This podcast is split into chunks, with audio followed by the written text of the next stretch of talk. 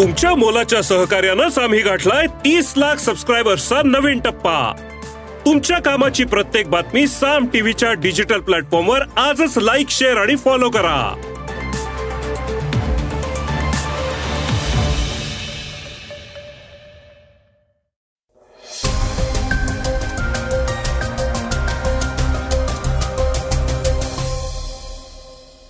श्रोते हो, नमस्कार.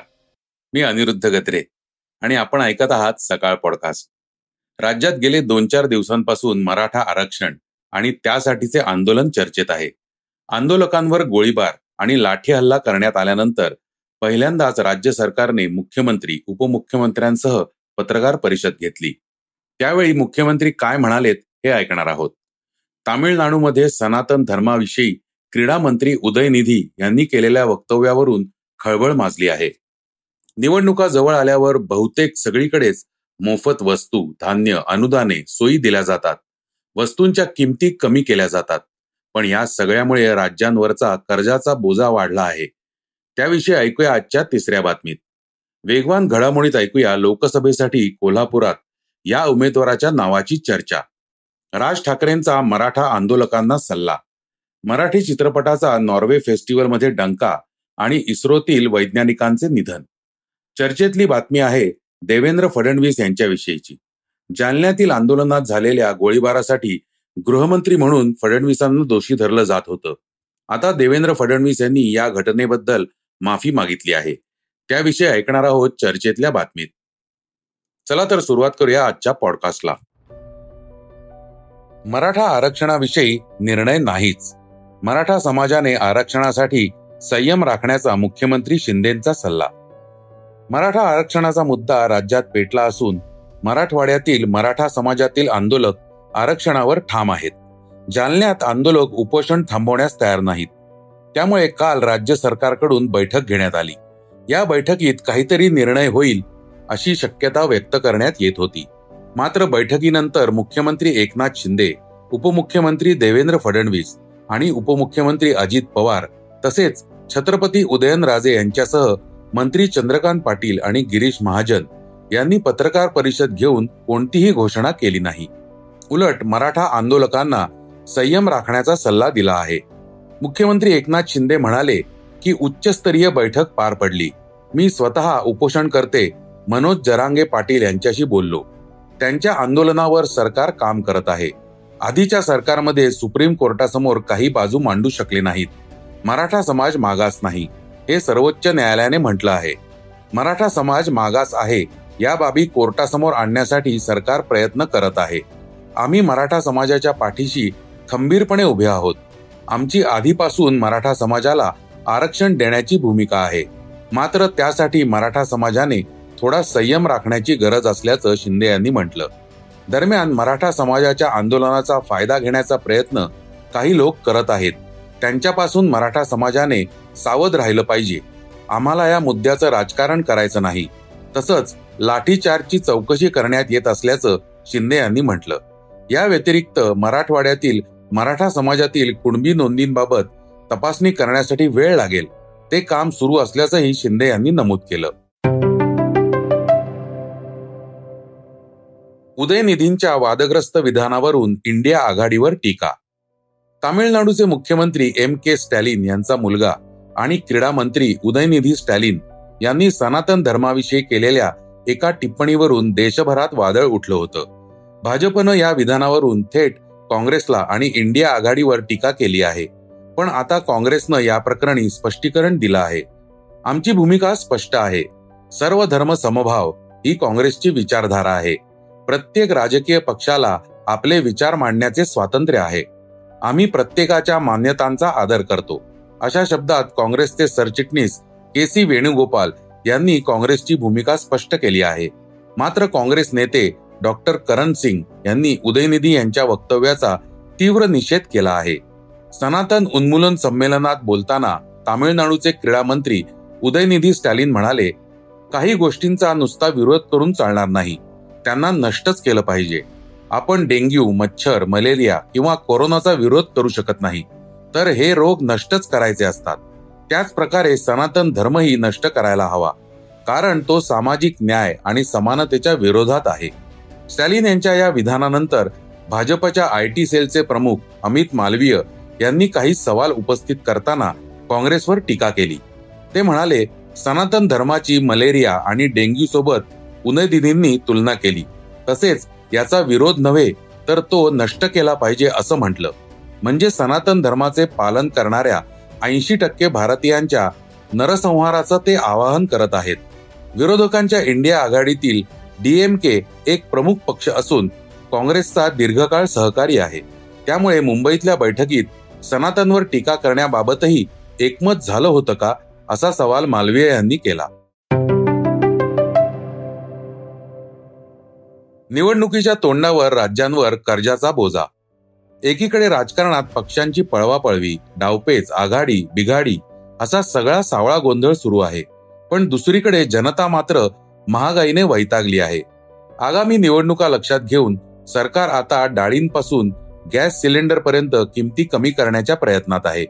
दुसरीकडे अनेक राज्यात निवडणुकीच्या हंगामात किरकोळ महागाई कमी करण्याचा वस्तू मोफत देण्याचा अनुदान आणि इतर देणी वाटण्याचा सरकारचा प्रयत्न असतो. मात्र या नादात राज्यांवरचा कर्जाचा बोजा मात्र वाढत गेला आहे. Centre for social and economic प्रोग्रेसच्या अहवालानुसार आंध्र प्रदेश आणि तेलंगणाचे कर्ज दोन हजार वीस एकवीसमध्ये दोन पॉइंट एक लाख कोटी रुपयांवर पोहोचले आहे. हे केंद्राच्या अतिरिक्त अर्थसंकल्पीय संसाधनाच्या वापराच्या जवळपास निम्मे आहे.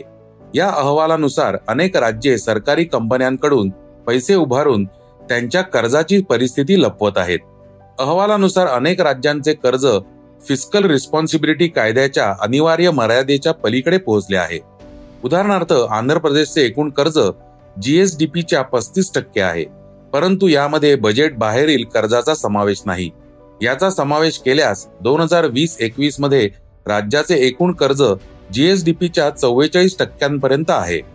तेलंगणाच्या बाबतीत हा फरक सुमारे दहा टक्के आहे. म्हणजेच जर राज्याच्या अर्थसंकल्पीय कर्जाचा समावेश केला तर एकूण कर्ज अडतीस पॉइंट एक टक्के होते. हा फरक केरळमध्ये तीन टक्के आणि कर्नाटकात एक टक्का आहे. या अहवालानुसार अकरा राज्यांचे एकूण ऑफ बजेट कर्ज दोन पॉइंट पाच लाख कोटी रुपयांपेक्षा जास्त आहे. गुजरात मध्य प्रदेश आणि उत्तराखंडचा डेटा उपलब्ध नाही. एकूण ऑफ बजेट कर्जामध्ये दक्षिणेकडील पाच राज्यांचा वाटा त्र्याण्णव टक्के आहे. तेलंगणाच्या कर्जाचे प्रमाण जीएसडीपीच्या दहा टक्के आहे.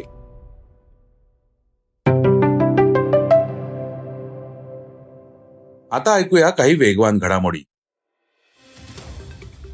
आता सर्व राजकीय पक्षांकडून आगामी लोकसभा निवडणुकीची जोरदार तयारी सुरू झाली आहे. महाविकास आघाडी म्हणून दोन्ही काँग्रेससह शिवसेनेची आघाडी झाली आणि कोल्हापूर लोकसभा मतदारसंघ राष्ट्रवादीच्या वाट्याला आल्यास आमदार हसन मुश्रीफ हेच राष्ट्रवादीकडून योग्य उमेदवार असल्याचे एकमत मुंबईत राष्ट्रवादी काँग्रेसच्या कार्यालयात झालेल्या बैठकीत व्यक्त करण्यात आलं आहे. जालना मराठा आरक्षण आंदोलनादरम्यान लाठीमार केल्याने या प्रकरणाला वेगळं वळण लागलंय. यासाठी पोलिसांना जबाबदार धरण्यात येत होतं. राज्यभरातून यावर संताप आणि निषेध व्यक्त केला जातोय. आता आंदोलकांबरोबर बोलताना राज ठाकरेंनी लाठीमारासाठी पोलिसांना दोष देऊ नका ज्यांनी आदेश दिला होता त्यांना दोषी धरा असा सल्ला दिलाय. राज ठाकरेंचा रोख फडणवीसांवर आहे का असा प्रश्न उपस्थित होतो आहे.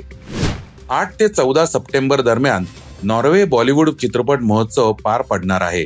या महोत्सवात पुण्याचे नितीन भास्कर यांनी दिग्दर्शित केलेल्या आर्या डॉटर ऑफ भारत हा मराठी चित्रपट प्रदर्शित होणार आहे. नॉर्वेच्या बॉलिवूड फेस्टिवलमध्ये प्रदर्शित होणारा हा एकमेव मराठी चित्रपट आहे. भारत आणि नॉर्वे यामधील सांस्कृतिक संबंध दृढ करण्यासोबतच भारतीय चित्रपटांना आंतरराष्ट्रीय व्यासपीठ मिळवून देण्यासाठी दोन हजार तीन पासून नॉर्वे बॉलिवूड महोत्सव साजरा केला जातो. चांद्रयान थ्रीचे प्रक्षेपण शेवटच्या टप्प्यात असताना काउंटडाऊन करणारा जो आवाज आपण ऐकला होता तो आवाज आता अंतराळात विलीन झाला आहे. चांद्रयान थ्री मोहिमेत महत्त्वाच्या भूमिका पार पाडणाऱ्या वैज्ञानिक वलरमथी यांचं हृदयविकाराने निधन झालं आहे. वलरमथी यांच्या आवाजात आपण चांद्रयान प्रक्षेपणावेळी ऐकलेले काउंटडाऊन हे शेवटचे होते. आता तो आवाज कायमचा हरवला आहे. आता ऐकूया बातमी चर्चेतली. अखेर फडणवीसांनी मागितली माफी. जालना येथे मराठा आंदोलकांवर झालेल्या गोळीबार प्रकरणी गृहमंत्री देवेंद्र फडणवीस यांच्यावर टीका झाली होती. लाठीमाराचे आणि गोळीबार करण्याचे आदेश गृह मंत्रालयाकडूनच आले असावेत अशी शंका शरद पवारांसह अनेक नेत्यांनी व्यक्त केली होती. फडणवीसांच्या राजीनाम्याची मागणी गेले दोन तीन दिवस राज्यात जोर धरत होती. प्रमुख आंदोलक मनोज जरांगे पाटील यांनीही त्याविषयी भाष्य केलं होतं. ते काय म्हणाले होते ते ऐकूया. गृहमंत्र्याचा राजीनामा घ्यावा म्हणून तुमची मागणी कायम असेल. अरे राजीनामात नाही मी म्हणतो त्याला ठेवत नका तिथं. उताळा आलाय भाजपातले लोक आहेत नाही तर तुम्हाला फोडायचं माहिती येते नाही का आता गाबाळ फोडू तुम्ही लय मोठं. तसं काही करायला पुढं पण त्याला ठेवू नका. ते मराठा दिवशी ते मराठ्यांचं वाटोळ करीन गोळ्या घालीन लोकांना आम्हाला गोळ्या घातल्या त्यांनी शिंदे साहेब त्याला ठेवू नका नाही तर तुम्ही आपलं बाहेर या. अरे हे लय बेकार कार बरे त्या आई बापाला मारणारा असला कुठं गृहमंत्री असतो का? आई बापाच नाही आहे आम्हाला रात्री ऐकल्याला बाईटपासून त्या मला माझं शंभर टक्के दुखायला लागलं. सहनच होणार रात्रीपासून मला त्याची बाईट ऐकल्यापासून. मात्र घडल्या घटनेबद्दल पत्रकार परिषद घेऊन फडणवीसांनी गृहमंत्री या नात्याने माफी मागितली आहे. ते म्हणाले ज्यांना इजा झालेली आहे जे जखमी झालेले आहेत त्यांच्या प्रती शासनाच्या वतीनं या ठिकाणी मी क्षमा याचना करतो क्षमा मागतो.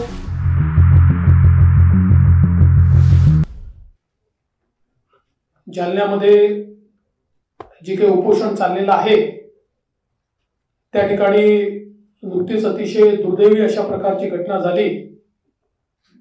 आणि पोलिसांच्या वतीनं त्या ठिकाणी लाठीचार्ज आणि अश्रुधूर चा प्रयोग करण्यात आला. खरं म्हणजे हे अतिशय दुर्दैवी अशा प्रकारची घटना आहे. आणि अशा प्रकारच्या बळाचा वापर करण्याचं समर्थन हे केलंच जाऊ शकत नाही. यापूर्वी देखील पाच वर्ष मी गृहमंत्री होतो. आणि जवळपास दोन हजार आंदोलनं वेगवेगळ्या प्रकारची आरक्षणाच्या संदर्भातली त्याही काळात झाली. परंतु कधीही आम्ही बळाचा उपयोग त्या ठिकाणी केलेला नाही. आणि आताही बळाचा उपयोग करण्याचं कुठलं कारणच नव्हतं. त्यामुळे सर्वप्रथम ज्या निष्पाप नागरिकांवर या बळाच्या वापरामुळे ज्यांना इजा झालेली आहे जे जखमी झालेले आहेत त्यांच्या प्रती शासनाच्या वतीनं या ठिकाणी मी क्षमा याचना करतो क्षमा मागतो. आणि माननीय मुख्यमंत्र्यांनी या संपूर्ण प्रकरणाची उच्चस्तरीय चौकशी करण्याचा निर्णय घेतलेला त्या संदर्भात ते सांगतीलच. आणि दोषींवर कारवाई करण्याचा निर्णय देखील माननीय मुख्यमंत्र्यांनी या ठिकाणी निश्चितपणे घेतलेला आहे. दरम्यान या प्रकरणी उपमुख्यमंत्री अजित पवार यांनीही हळहळ व्यक्त केली आहे. ते म्हणाले जालन्यात जे झालं ते व्हायला नको होतं. अनेक समाज आरक्षणाची मागणी करतात. मात्र तो कायद्याच्या कसोटीत बसण्याची सुद्धा गरज आहे. त्यासाठी थोडं थांबावं लागेल. श्रोते हो तर हे होतं आजचं सकाळचं पॉडकास्ट आजचं सकाळचं पॉडकास्ट तुम्हाला कसं वाटलं हे आम्हाला सांगायला विसरू नका. युट्यूबवर देखील तुम्ही सकाळचं पॉडकास्ट ऐकू शकता. त्यावरील तुमच्या प्रतिक्रिया सूचना आमच्यापर्यंत जरूर पोहोचवा. आणि सगळ्यात महत्वाचं म्हणजे सकाळचं पॉडकास्ट तुमच्या मित्रांना कुटुंबियांना नक्की शेअर करा. उद्या पुन्हा भेटूयात. धन्यवाद. वाचा बघा आणि आता ऐका आणखी बातम्या. ई सकाळ डॉट कॉम वर. तुम्ही हा पॉडकास्ट ई सकाळच्या वेबसाईट आणि ऍप वर सुद्धा ऐकू शकता. विसरू नका या पॉडकास्टला आपल्या आवडीच्या पॉडकास्ट ऍप वर सबस्क्राईब किंवा फॉलो करायला.